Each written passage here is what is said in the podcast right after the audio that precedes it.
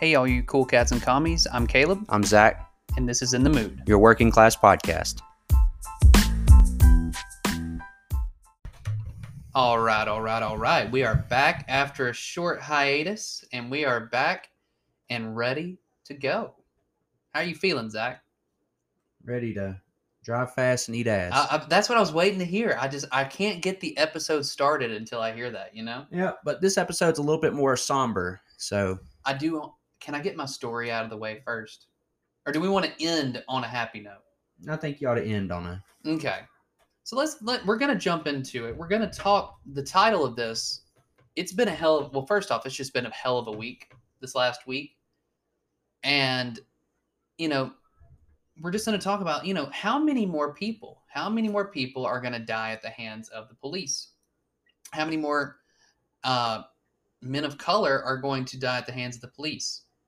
So, you know, after talking with my students this week, we had a really heart to heart discussion and I mean, I'm having to hear this from 14 and 15 year olds, and that's what really stuck out to me. You know, it, it really, really stuck out. They said shock, outrage, and fatigue.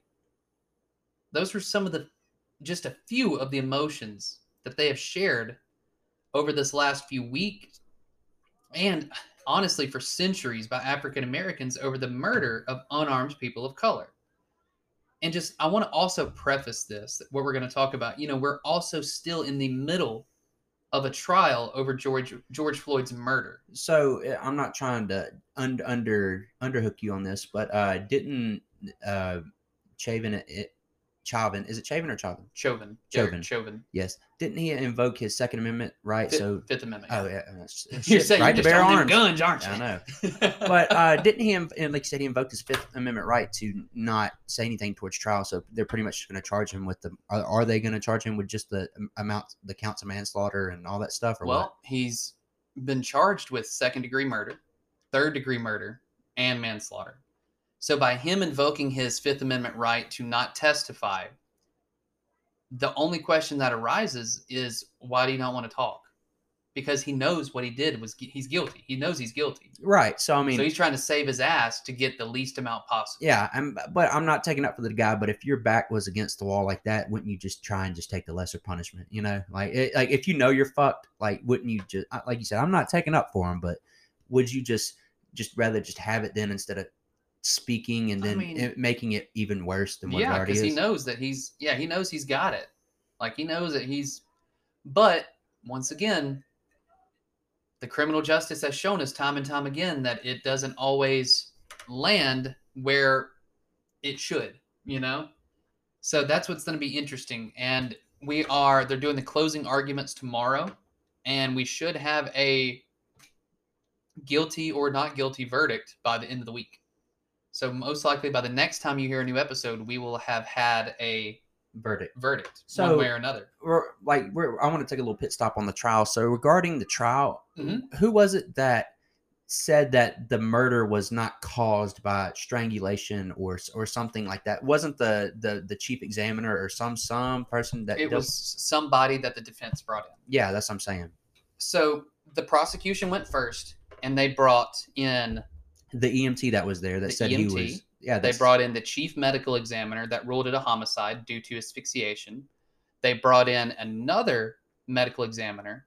They brought in the head of the Hennepin County Sheriff's Department, who said what he did was murder. or, and he says we don't practice that. yeah, that's not our practice, which, okay, then there, there's no way that he rightfully should be found anything but guilty.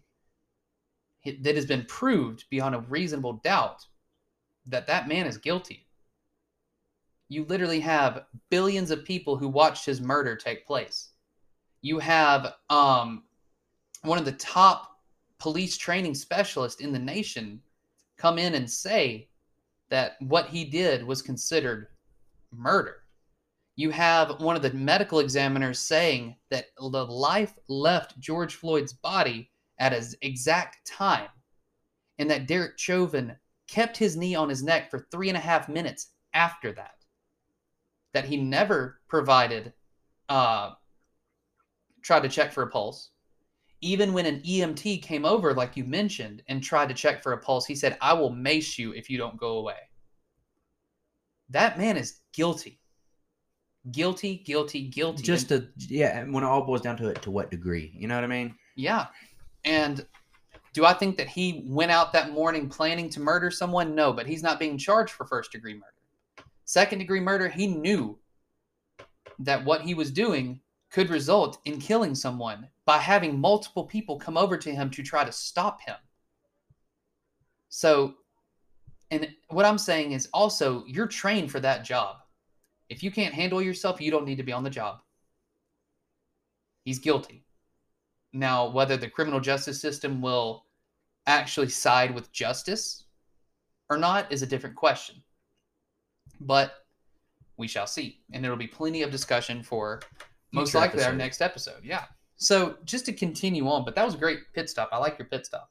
A well deserved. It's like pulling into a Love's, not pulling into a you know a rinky-dink gas station. But anyway, uh, the main question that we're going to talk about that's still being asked across the country today is why the hell does this keep happening? Why does it keep happening? So it says cops are pretty much caught in the middle of dangerous situations that require split second decisions. But why do traffic stops too often become deadly when black men or people of color are involved in it? And pretty much they're why is it that also they're pulled over disproportionately and just for whether it be stupid offenses like an air freshener hanging on your mirror Yeah, uh, literally an air freshener. We'll get to that. but like even compared just to your to your average everyday white white people you know but these questions are just some of the few few issues we're gonna tackle in this episode Exactly. Exactly. So let's start with daunte wright what exactly happened and why was he pulled over Okay. So just to lay it out, Daunte Wright, a 20 year old, just recently turned 20, was pulled over with his girlfriend for an expired tag. So he had to, he literally, the minute he was being pulled over, he called his mom. And he told her, he's like, I'm being pulled over. I'm terrified. First off, we should, no one should ever feel, feel terrified for their lives just by being pulled over by the police. I want to preface that. So right there, you know that there's an issue.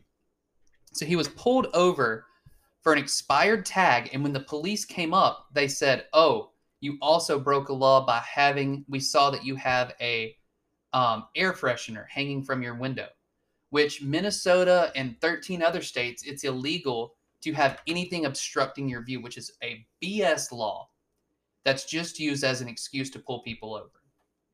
That's one of these laws that we see that are used as an excuse to pull people over.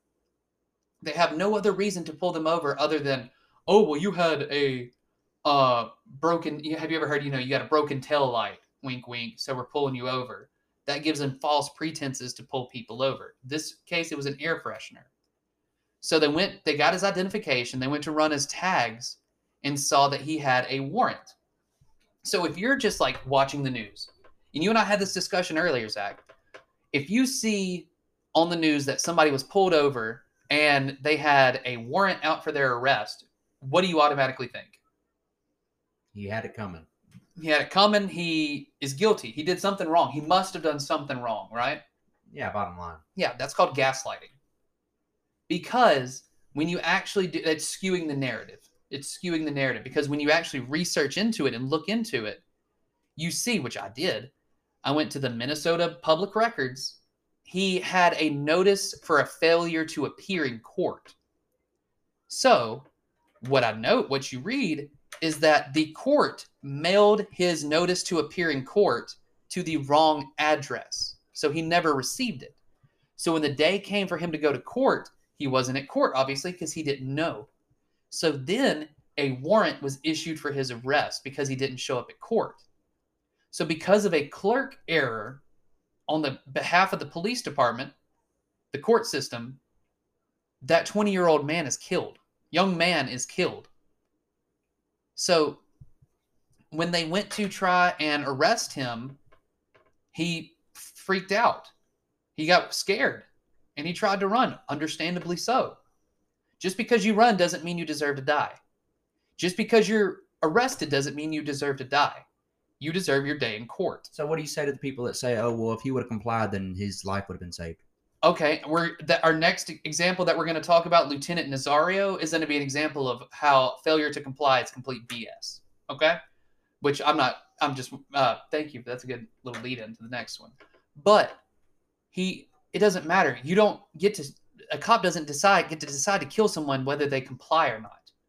They are in control. There's four of them compared to one person.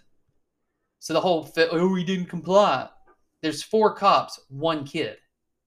So the arresting officer, she said that she tried to, she yelled taser, taser, taser, like she's to tase him. And she said she accidentally grabbed her pistol and shot him instead of the taser. I'm not a very smart man. I don't claim to be a very smart man. But she's been on the police force longer than he was alive. She's been on the police force for 26 years and she didn't know which side her pistol was on.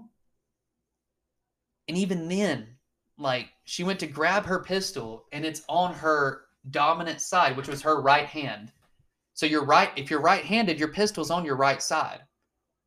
So you know that. You have to unclick it out of the holster, pull it, press the safety, and aim and fire. Probably cock it too. Yeah, and she shot him directly in the chest. All of that as an accident all that is an accident and even if it was i'm not i'm not i can't be the person to decide if it was or not but is that not negligence you should know where the hell which side your uh, pistol and which side your taser's on there's a weight difference they look different they feel different One's They're- yellow. one's yellow one's black a taser is not sitting in the holster like a pistol it's facing backwards technically whereas a pistol is just right on your hip you know so you have to pull out a taser even differently. All of these things. I'm not saying that she planned on murdering him, but she killed him and deserves to face the consequences. So all of this over a literal air freshener and mistaken uh, warrant.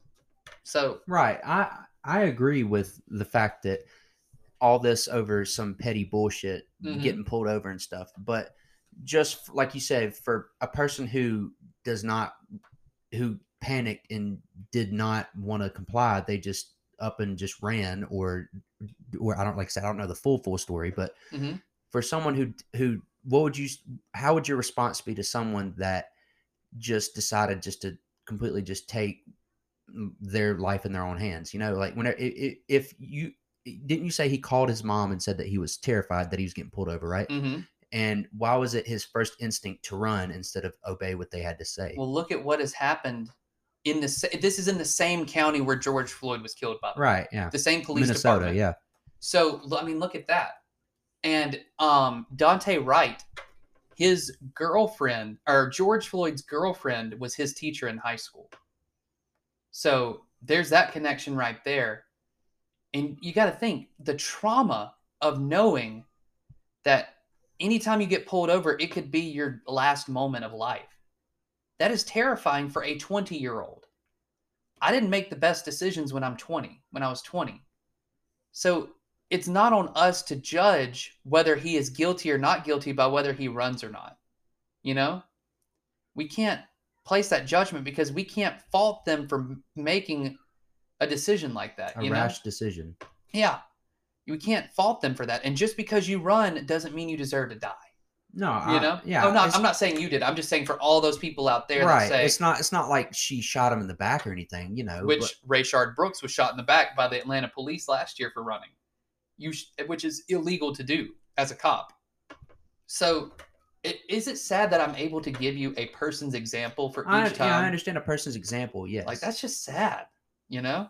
So, moving on. So, pretty much, she's charged for manslaughter. There, yeah, uh, manslaughter, which faces up to ten years in prison. Um, it's just, yeah, I'm glad. I'm glad that she was actually that she was caught and and the charges appeared. What was it? Same day, pretty much charges or Yeah. what? Uh, the one thing I don't agree with is she was able to resign instead of being fired, which means her pension is saved. I think that's wrong. Over yeah, it, it They- cost a they- person his life. Yes. yeah, you cost so. a person his life, so you're going to be able to have a pension if you you're found not guilty. Do you deserve to have a pension for killing someone?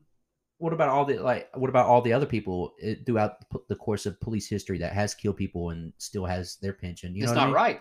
It's Well, not right. Yeah, but you know what I mean. But like, come on, like it's twenty six years of. It's not like it's not like everything. She was also charged with uh, covering up a, a murder of an autistic man back in 2019. She was the person in charge of the police union, and when the cop that killed that autistic man, uh, when she showed up on the scene, she told everyone to turn off their body cams, which is a big doggy no no. So I mean, I'm just saying, if for instance, if you do something and you're fired, you lose your pension. You don't get to keep your pension. So why should she? You know? What makes them so much more special than you or I? because the jobs and and the events and different situations they have to endure, which is ten times worse than But they What- killed our- someone. I know. I'm just saying, like, I think police do deserve a pension. And Well, yeah, I- I'm not saying they don't deserve a pension. yeah, I'm saying that even if she's found guilty, she still gets to keep her pension. If she goes to prison, when she gets out of prison, she gets to keep her pension. I don't think that's right. so you're pretty much for one mistake, you're gonna go boom, just wipe away all the 26 years of hard work and dedication to the community that she's served. You killed someone. Okay, but by I, I understand. I think yes, I okay, acknowledge but that. then by, by also accident. yeah, but then also taxpayer dollars are going to pay for her lawyer. Whereas if it was you or me, we would have to spend our whole savings on bond, on lawyers, and lose everything we have. I just don't think that's right. That's Yeah. just my personal opinion. Right. But, you know, that's just my opinion. I could be wrong. Um, and I would love to hear from people if they think they'd want to share their insight into it. Uh, like like uh, one episode, you and I were talking about guns last. This is my shout out to people, you know? And you and I have gone back and forth on guns all the time, right? right.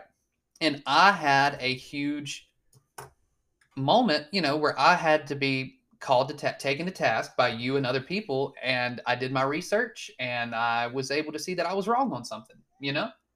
So I'm never, I'm never on here to say I'm right and everybody else is wrong. I mean, I mean, I think I'm right a lot, but you know, if I'm ever wrong and somebody can prove that I'm wrong, I'm always willing to be open to that. That's the whole point of this whole podcast, you know we started this as a way to have a good discussion and hopefully help open levitate some perspectives while we're at it you know Right. so anyway i had to go on that tangent but go ahead So what? Let's let let's talk about our our next shooting, mm-hmm. police involved shooting. What exactly happened to Adam Toledo? And this one is just especially disgusting and just And this one is not. It's it's it's disgusting on the person that influenced this kid. Also, well the whole system failed adam toledo not just one instance but the entire system his whole life failed adam toledo keep in mind he is 13 years old he's in seventh grade he is literally in seventh grade and so he was shot and killed by the chicago police. He uh, from what this the story came out originally the story was he pulled a gun on the cops. The cops later retracted that because it was clear through body cam that he did not pull a gun on them.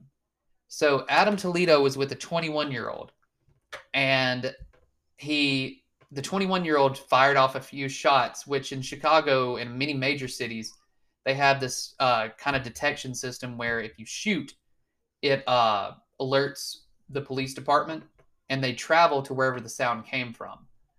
So the police come to this section of town which is we'll get to that and uh, the 21 year old gave adam toledo the gun. Because 13 year olds won't get in as much trouble as a 21 year old for illegally possessing a firearm. So Adam Toledo ran because he's 13 and you see a bunch of cops coming up, what are you going to do when you're 13? You're going to run. So he ran away, which doesn't make him guilty, which doesn't make him deserve to die. And he stopped and he put his hands up, and the cop used a strobe light in his face. When you get a strobe light in your face, what happens? It's hard to see. It's hard to see, you get disoriented. And the cop said that he feared for his life and he shot him and killed him. And so the cops originally said that he pulled a gun. It was later discovered that he had the gun inside of his pocket, and the body cam on the cop showed that he pulled it out of his pocket when he was performing CPR. So they call it a tragedy, but it's it's the whole system. Yeah, it's the, the whole. tragedy. yeah, it's the whole system. The whole system. But then we also need to put some uh, punishment on the 21 year old that decided to give him the gun. A hundred percent. Um, I think that he should face punishment for that as well. Serious charges because if he if when it all boils down to it, if he wouldn't have gave him that gun, then he wouldn't have been in, been, been put in that situation. He was I agree. he was scared to own up to his own decision. Right. Um, so, you know, those are the events of what happened with Adam Toledo. And I agree. It all goes back to the big system failing him. So why are people using the question of where was his parents? Why was he hanging out with a 21 year old, or what was he doing in that part of town, quote unquote? You know, these are a ton of questions that are being asked, but you know how um you talk about Joe Rogan and you talk about what whataboutisms? Yeah, you're deflecting. Yeah, they're deflection questions. These questions they don't matter because they wouldn't be used in other situations. For instance, if it was a girl, if Adam Toledo was a girl, would they be asking, well, why was she hanging out with a 21 year old? Why was she dressed that way? Because the same thing was asked about Adam Toledo. They said that he looked like a thug. He was dressed like a thug. But would they ask that about a girl? What was she wearing? Would that be right? They shouldn't it shouldn't be asked either way, is what I'm saying. So, you know, these are only used to destroy the character of a 13-year-old kid. Just like those same questions are used to destroy the character of a girl if she accuses someone of rape. You see what I'm saying? Those are the same questions that are used to just destroy their character. And it's nothing more than just a way to defend a system that we all know failed this kid from the start of his life. And they know exactly what they mean when they say, well, he's from quote, quote, air quotes, that part of town. They're saying that he, A crime, poverty filled, stricken place. so he, that makes him, according to them, that makes him deserve to die or his death not matter. And he was written off because of the systemic neglect that stemmed from where, what part of town he was born in. And they just want to write off an entire town, like you mentioned, because strictly because of what part of town he is, instead of, I don't know, maybe fighting the root issue, which is poverty. Instead of saying, well, why was he in that situation to begin with? Why have we failed him as a system? They're putting the blame on him. But let me ask you this though. I'm not trying to throw you a curveball or anything, but like, why is it that when when is it that you can place the blame on on someone for not for uh, being held accountable for your actions? And Okay. let me ask you this. If you if you do something wrong, you should be held accountable. I 100% agree. But Adam Toledo's it's not his fault that he's dead. Right. I yeah, I agree with that. But like, at some point, do you agree that that accountability has to occur? I agree 100%. People must be held accountable for their actions, but that has nothing and I'm not pointing this at you. I'm just saying that has no bearing with this current situation. You know what I mean? That's a whole different discussion for another instance, but not for this specific. Yeah, I understand for that Yeah. said specific instance. people should be held accountable for their actions, but also you have to take into account if we're thinking of equity and trying to build an equitable society, there's two different criminal justice systems in this country. For working class people like you and me, and that goes beyond race. That goes working class versus elite. There are two different criminal justice And you know, systems. and I'm fixing to make you make a point. You're be very- welcome. you like that? Yeah, I'm you like fixing to make you a good point on that. That that, that that's a really good avenue to go on. So you remember the uh you remember Gotta that yeah that yeah one. you remember that you know judging how you just said elites, right? You remember not too long ago that remember that girl that was it an actress who was trying to get her daughter into USC, right? Mhm. Or something to do Mhm. with trying to get her into college. Yeah. And she only served a month and a half in prison. Yeah, and at that, it was not even a real prison. Yeah, it was like a like it was a spa. Yeah, essentially. so like I completely when you said that that made me realize like you know the system failed them. Exactly. Keep going. I'm sorry. yeah because like I- it made me happy that you got it. yeah So, I, yeah but like as an example for people who don't know who do you know exactly who that lady was Felicity Huffman. yeah the fact that she bribed us alum usc uh, uh, Administration. ad- Administration. admissions department. yeah to let her daughter into college and she gave them pretty much a blank check and says whatever do whatever you want with it and then this person who is poor and has no account and and pretty much ha- cannot contribute to society as much as she has you know Exactly. And he is fucked by the system. Just excuse me, but he was. And she's able to get off with less than a slap on the wrist. with 90 days and, and uh, And she gets to go on being rich. And her daughter still still got to go to college. Adam Toledo's 13 and dead. yeah so i think that was that's a good that i think people need to Mhm. realize that comparison here Exactly. The system failed him. The system. And instead of talking about what you and I just talked about, like why is some elite actress or Bernie Madoff, you remember him? The biggest Ponzi scheme ever in history, hundreds of billions of dollars he stole from working class people's pensions. He went to prison, but he was also able to uh, go to a minimum security prison and he back he he was able to get that off the backs of people of working class people but yet adam toledo is 13 had the unfortunate luck of being born into a poverty stricken neighborhood and he's shot and killed. Yeah the, the, the cards he was dealt was Yeah. not nowhere near. And so the system 100% has failed him. I'm glad that you that's that's what i want people to see.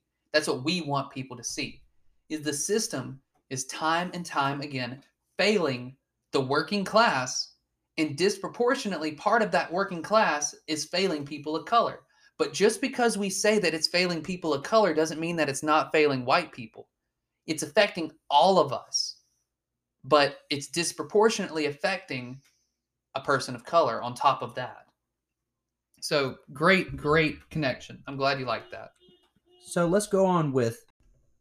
So let's start off with Caron Nazario. So, what exactly this is is a man that is supposed to be well respected and admired because he's an active duty serviceman that America is really, really supposed to just take heart Protect to. troops, right Yeah, supposed to protect the troops, even though, like, like you said, that's in a whole other can of worms about the VA system in, in itself. But, you know, I think you need to explain exactly the events that led up to him, a active duty serviceman, getting absolutely just dehumanized. dehumanized. I love that usage. Perfect. He was. So, like you mentioned, he was in his military fatigues. He was in a brand new car that he had just bought. So, he was driving home, and the cops pulled him over for saying that he was um he had too dark of a tint of a window. So, and then they said, "Oh, well, you don't have a tag on your car." It's new. the proper tag, right? But and then they said that he was eluding police. He was running away from the police. So once again, if you are watching the news and you see, ooh, he didn't have a tag on his car, and ooh, he was running away from the police. If that's all that's told to you on a headline, are you then automatically think that he's innocent or automatically think that he's guilty? Something, yeah. The, the B. Yeah, that he's guilty. So when you do a little research, you see A, it's not illegal to have your windows tinted, and it was at night when he was pulled over. B, um, he had a brand new car, so he didn't have a metal tag yet, but he had his registration taped in the back of the window like you're supposed to. And C, he was not running away from the cops. They turned on their lights, and for less than one and a half minutes, he put on his hazard lights and drove to a gas station because it was well lit. So, which is what the cops tell you to do, correct? To avoid any problems. Yeah, so if you're not if, if you're not com- comfortable with parking in a dark area and you're not sure if the cops are cops, they're doing everything they're supposed to do and they're still being attacked. So he pulled over and he's at the gas station. And he starts to and the cops come up. They've already got their guns unholstered and pulled on him. And he um he keeps asking them over and over again. He says, What have I done? What have I done? Why are you pulling me over? Which you have every right. When you're being pulled over, you have every right to ask, Why are you being pulled over? You don't have to just get out of the car. You have every right to ask, What am I being pulled over for? So he, they never told him. And they kept telling him, Get out of the car, get out of the car. He's like, I'm not comfortable getting out of the car. He puts both of his hands out the window like he's supposed to. And he says, I'm going to be honest with you, I'm scared. And the cop says, You better be scared. So if he's like, I'm in the military and I'm s- serving my country and this is how I am thanked. That he's like, that, that should tell you everything you need to know. And the cop says, If you don't get out of the car, you're going to ride the lightning, which has a subliminal meaning for A, you're about to get tasered, and B, what they used to tell people before they stuck them to the electric chair. And so he had both of his hands out the window like he's supposed to, and they maced him in the face. So they maced him, pepper sprayed him in the face. And you could tell that he's pissed. So they put him in handcuffs and they hold detain him for about 30 minutes. And then they come back to him and say, okay, you're free to go if you don't say anything about this. We won't write you a ticket if you don't say anything about this. So pretty much they knew they were already fucked. yeah, they knew that they had royally screwed up. And yet, then they said, if you do talk about this, this is going to cause you issues on the body cam. So they don't even try to hide it because they know that they can get away with it. And so, That dude has a fat lawsuit waiting on them. oh yeah, he, I hope he sues them for everything they own because he did. it. It goes back to what you said earlier, where people that say, "Well, he should have complied."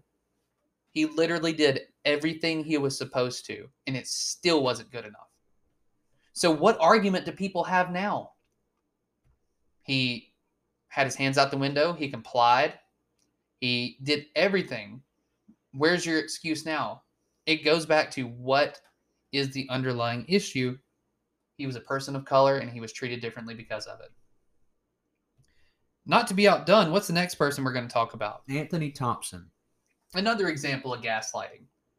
So, Anthony Thompson, he's known as the Knoxville school shooter. Did you hear about that last week about the Knoxville High School where the guy sh- uh, was shot?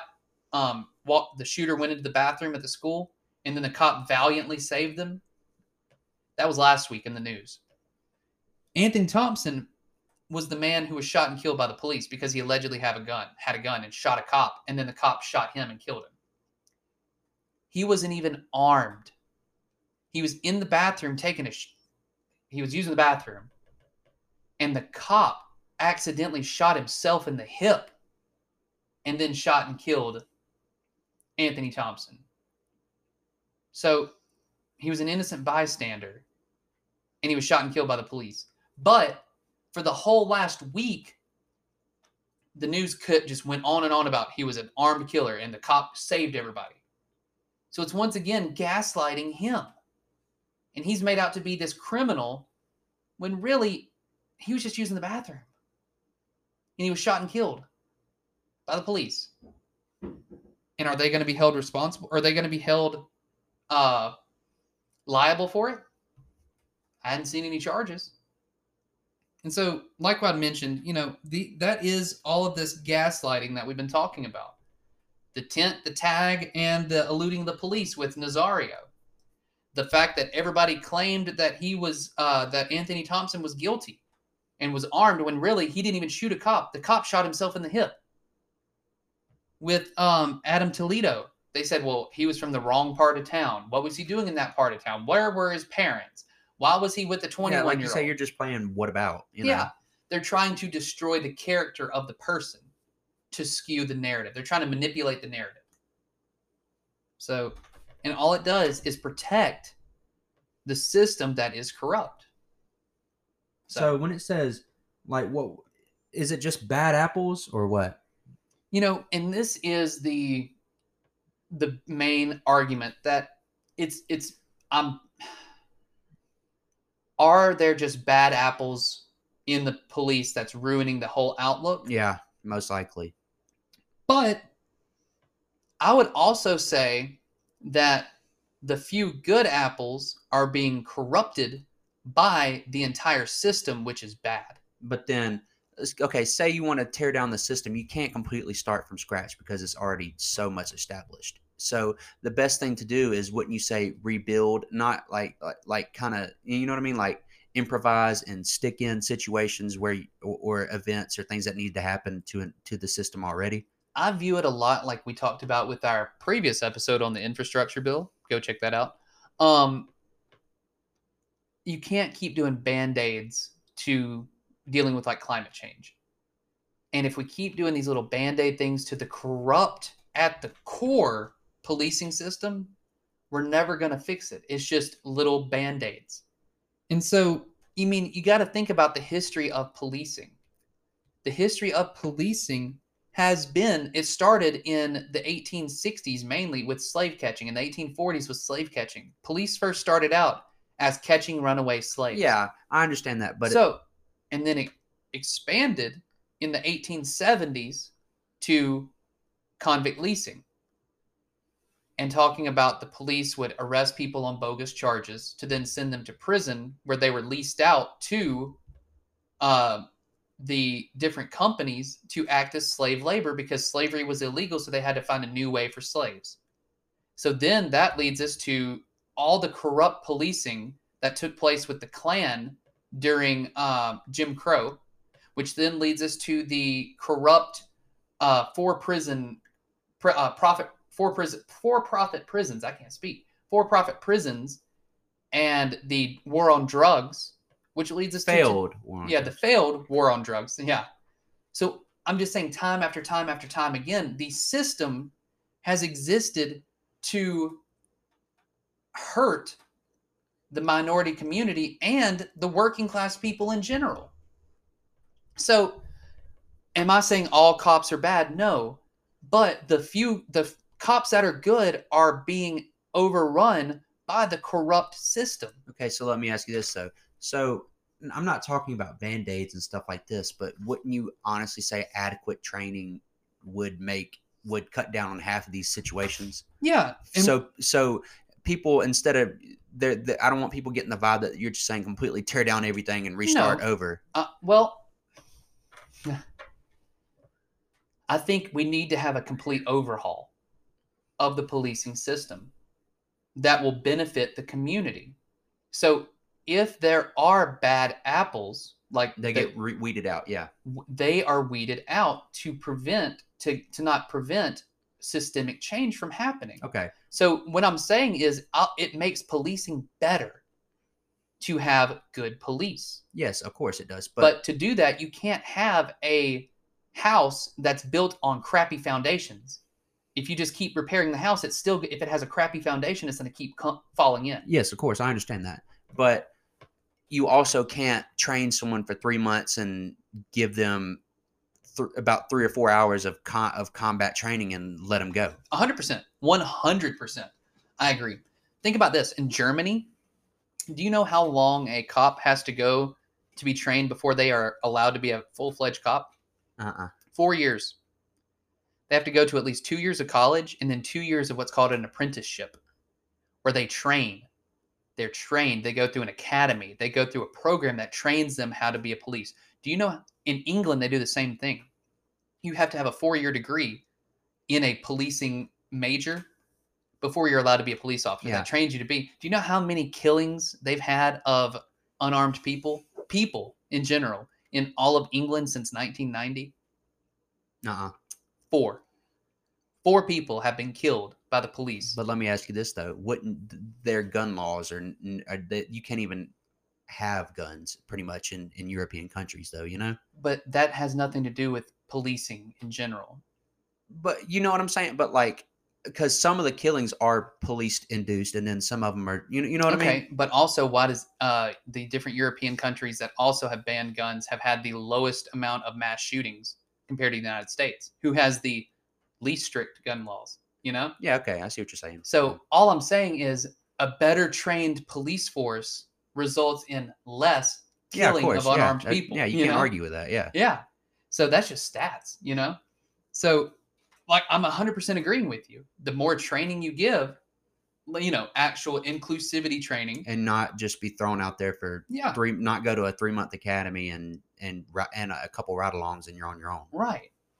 And so, you know, the purpose of the police in this country is they're meant to protect capital, aka money. So our criminal justice system is built to protect those with money. Like you mentioned earlier, Felicity Huffman. Our criminal justice system is built to where she's able to get off on a 90 day prison sentence for a horrible crime that she committed Right. and then disproportionately negatively affects those without money. okay, I You understand. see that. what I'm saying? Yes, but would you also say that the police is meant are are meant to protect businesses, Okay. like property, not just capital? You know what I'm saying? Capital is property. So yeah, they're built. They, yeah, 100%. They're meant to protect capital and businesses, and that's messed up.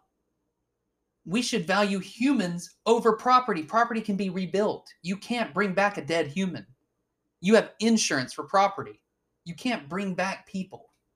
yeah, So it's just it blows my mind that we put the needs of the rich ahead of the needs of the working class.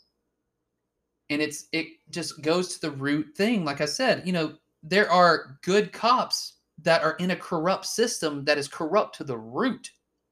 And they are then being corrupted as well. And they're fighting a losing battle. They are, and I'm, I want to make sure that's well known.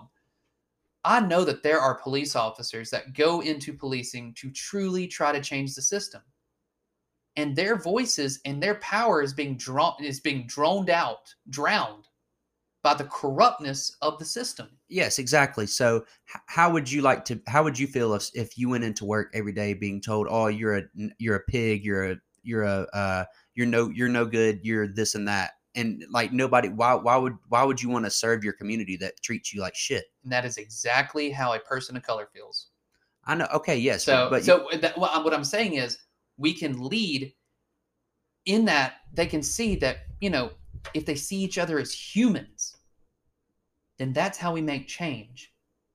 But to be able to do that, those in power have to see those without power as human equals, not lesser than. Yeah, um, well, I understand that, but but I'm talking about just just mere police interactions with people, Yeah, and I agree. Normal everyday people being criticized for the career you have and being told, And that's know, just it right there, like you just said. That's a career.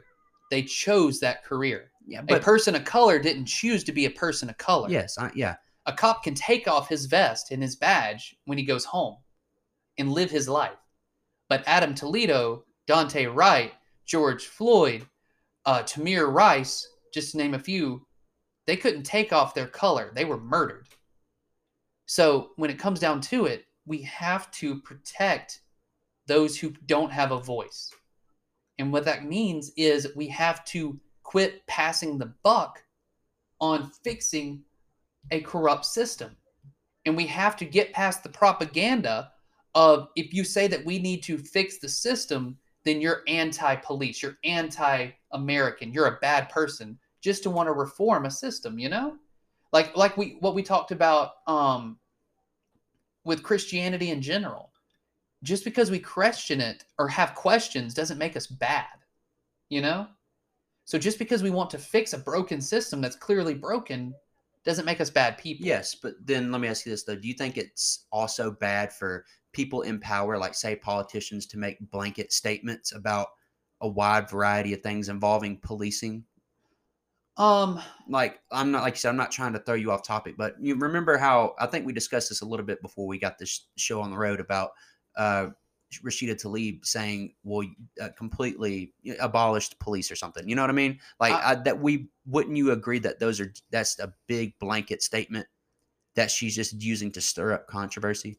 I I don't. I think what it is is meant to start a conversation. That enrages people though. Whenever you say that. Well, so does murdering African Americans Yes, at an undisproportionate rate. yes, I understand. that. So I don't think that we need to cater to um the people that are the ruling class, in my opinion. They're the ones who are doing it wrong. That's making them out to be the victims, first off. But and that's where I've been torn because I wholeheartedly think that defunding the police 100%. But the narrative has been stolen to And where if you and say it, yeah. yeah, it's been skewed to where if you say it, they they've gotten the meaning to be something it's totally not. So, and it leads us kind of into our discussion about what reforms, if any, can happen. If you if you really think about it, So like like like you said, does do police actually prevent murders or what? and that's the big thing is it's interesting to think about. Like, can police really prevent murders? No, because they react to an issue. Yeah, like say say someone has just been shot, they get the call to show up after the person's already been Mhm. shot right. and laying there. You and know, then hopefully find someone that may or may not be no, the killer. yeah, yeah, or, or or or then you have to interrogate everybody around you. hmm But then it all kind of goes back to the community thing because if you snitch, then you're a bad person. You know, Mhm. And so that's where I keep talking about we have to get to the root of the issue. Just like that, police, do they prevent murders? No. The Miami homicide rate, only 20% of murders in Miami are solved. So that's 80% that are never solved. So it all goes back to you've got to look at the root cause. That root cause being poverty. So why not attack the root cause instead of just hitting a bunch of branches? You solve the issue by solving the root cause, and that root cause being poverty. And that's how you fix these issues between the police and the community. The issue being poverty. Okay. Also, but then, like I was telling you, when it when it regards to that, it's also frowned upon. Like I was telling you, if you do go to the police or if you do go for help, why is it that it's frowned upon? Because, like, like a note as an example, I was uh, reading this. Uh, the the mayor Woodfin and uh, was it Rickey Smiley was there, and they were offering a five thousand Mhm. reward for the uh, uh, homicide in Birmingham, right? Yeah. So why is it that nobody is? It's it seems like to me it's it's, it's like a bunch of all talk to a sense because but then when it all boils down to it, nobody wants to give any information or snitch because there there's going to be consequences by gangs. But also, there is a mistrust in the police. Yes, I understand that. Yes, yes, but but so after decades and decades and decades of being mistreated by the police, why would you then go to the police? You know? yeah, but if you want to find out why your cousin is killed, why is it you don't want to go to the police and why why is that a bad thing to snitch? And then it goes to gang retribution. And then what is the cause of gangs? Why do people join gangs? To Protection. protection. Okay. And to make money, right? Yeah. Why? Because they live in poverty. Okay, so there's your root cause. Once again, it all goes back to poverty. If we can solve poverty, we can solve gang issues, we can solve crime issues, we can then solve the policing issues. So it all goes back to poverty. We don't have to respond to the needs of the community or the issues in the community with guns. We can respond with books, i.e., education, i.e., investing in the community. We can respond with true hope and belief.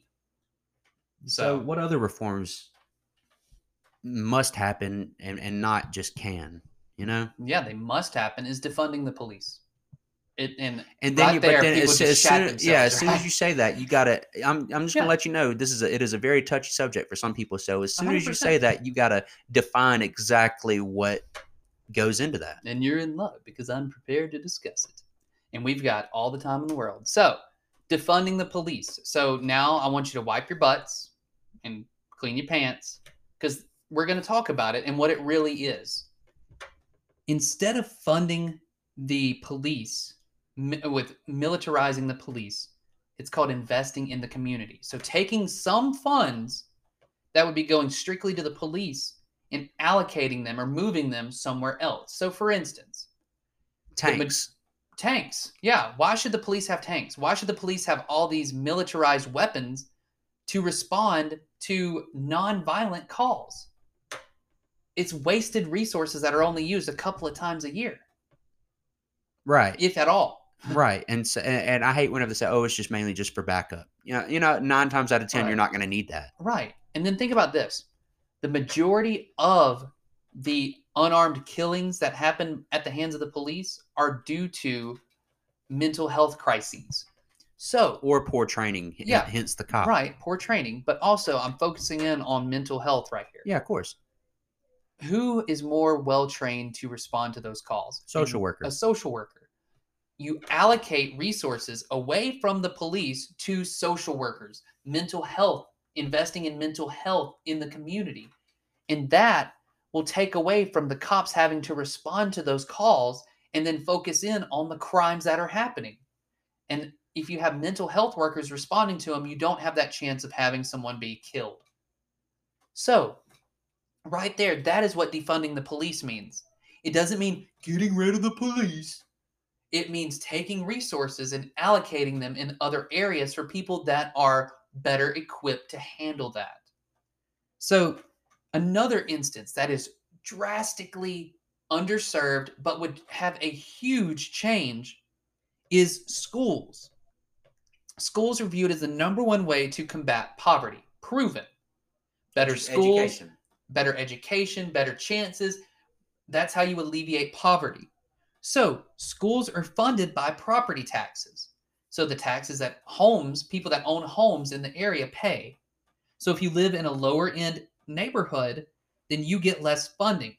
And wouldn't you know, it's there's no uh, coincidence that higher crime rates are put in schools that perform less because they're poverty stricken neighborhoods. So, if we're able to invest in better schools, which means better teachers, better facilities, better resources, the students will do better.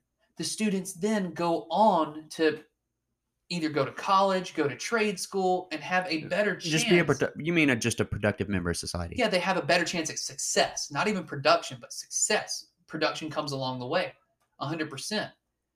So by believing in the people of the community, instead of saying that we have, to, instead of responding with guns, we respond with books, we respond with education, we respond with opportunities.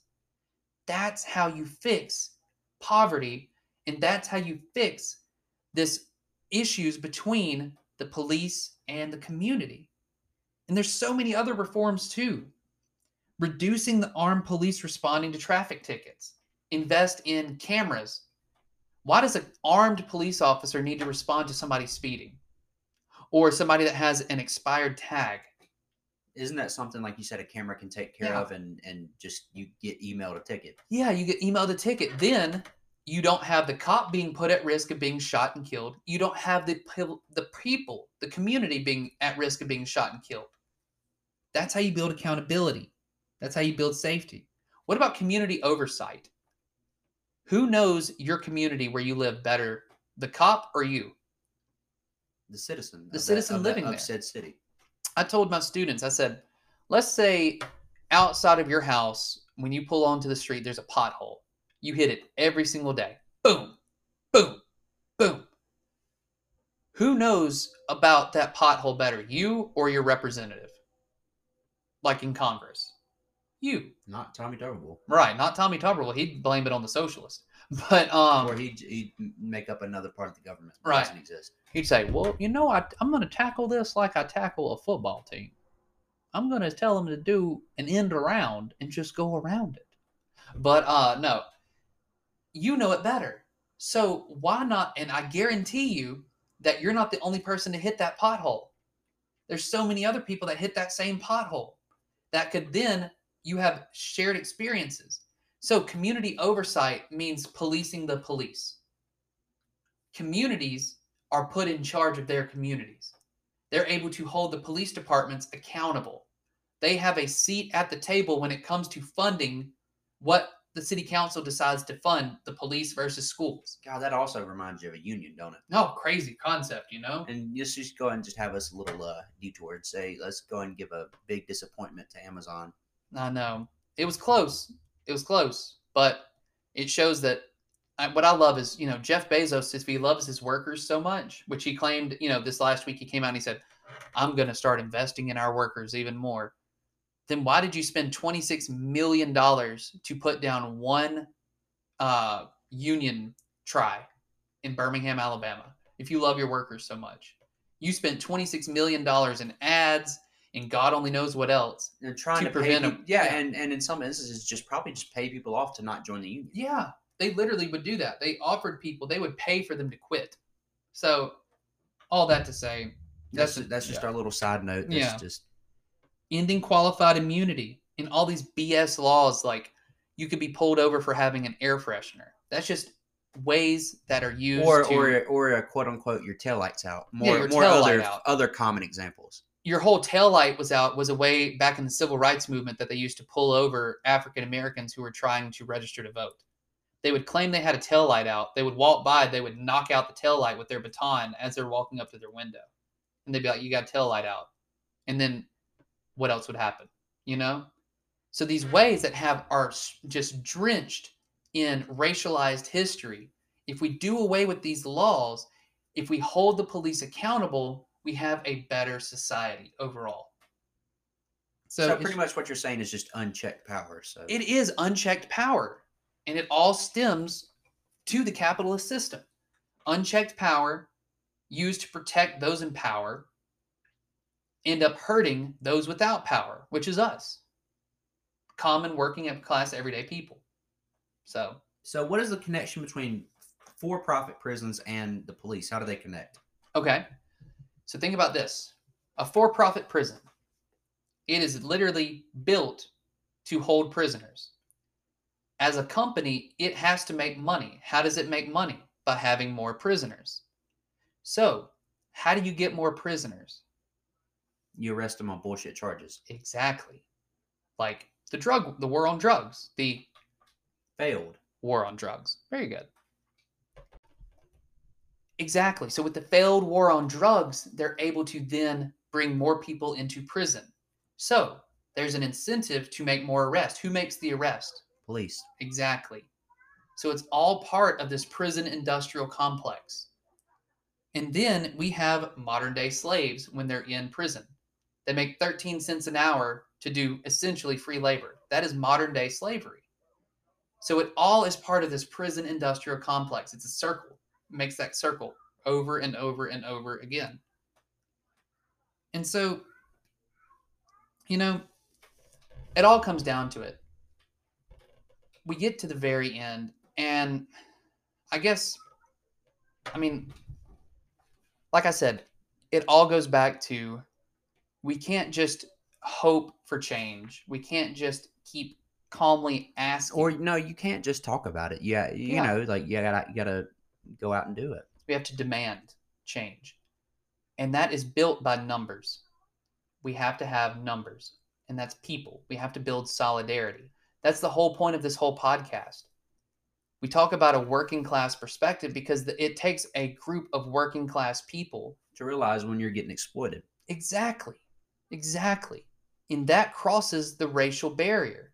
We're able to stand in solidarity with people of color who are being mistreated at the hands of the police by saying, you know what? Even if you're being exploited, but and you're being exploited, and so am I. We may not have the same experiences, but or the same walk the same walk, but we can stand together to demand change that will benefit all of us. And that's what it comes down to. Because and also like you said, when it all boils down to it, why exactly do you think that Bill Gates or let's say Jeff Bezos would want to give up their power that they already have? Like so, and they're not going to give up their power unless something dramatic happens. exactly. So it's like, what makes you think they're going to give it up just willfully? Oh, well, here you okay. Right. We have to stand together. And that's what it comes down to because they can easily ignore you and me, just you and me speaking, right? But that's the whole point that we started this podcast. They may be able to ignore me and Zach, or Zach and I. I'm, you know, I'm not an English person, but um, but if four people then hear us and they agree, that's six people, and then the next week it could be twelve, and then the next week it could be thirty. That's how you build solidarity.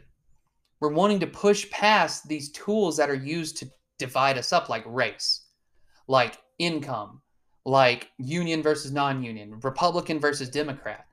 That's bullcrap for what is the real issue, and that is those in power versus those not. There are more of us than those in power. And if we want change, we have to demand it. Yeah, from what if I'm not mistaken, what was it like three or four people own the most wealth in the United States, or Yeah. what, what was it? Then that own ninety percent of the wealth compared to the bottom four or five percent. Yeah. That's only four, like you Yeah. said. Four people in this country own more wealth than half of the United States. Four people. There's 330 million people. And the top 10% in the country own 90% of the wealth. So think about that. And that they're not gonna give up their power anytime No. soon. Don't plan on it either. Exactly. And we've got to get past this whole, oh, well, we're going to protect these rich people. What have they done for you? They don't give a crap about you. How do you think they got their wealth? They exploited you. They, make exploited you your work- labor. They make you work long hours for small wages. Exactly. And it's just like and it ties back to the system, the criminal justice system. They are exploiting the working class people at our own expense. To fund, like you say, The, prison pri- industrial yeah, complex. the yes. prisons and Yes, they make money off of us. And also another thing that does just I gotta just add this little exclamation point. The thing that irritates me is it says police are supposed to be public servants, right? But why is it that you see them camouflaged or not with their lights on or hiding behind somewhere trying to beam people for, for speeding tickets, you know? Like 100%. like you said, that's the thing that just irritates me. Like you see all, you see everybody like why why does the police cars have to be all black or with all with tinted windows, that way, or you know what I mean, like or hidden behind a you know or hidden in a driveway or where that where they can't be seen to try and pull you up. That's not wanting to protect anyone. That's wanting to exploit and get out and pretty and pretty much just give you a ticket or you know And it all goes to this. The thing painted on the side of their door says protect and serve, right? Who are they protecting and serving? It's not the working class people, it's not the minorities. They're protecting and serving those in power. And that's what this system was created to protect. And the system is working perfectly fine. But it's up to us to stand up and demand a change to the system. And if they don't want to listen to us, we force them to listen. And that's what it comes down to. We never will make progress in this country unless we demand it. So, yeah, that's what it comes down to. We have to stand in solidarity to demand change in this country. So, that's all I have to say about that. It's been laid on my heart. I would agree.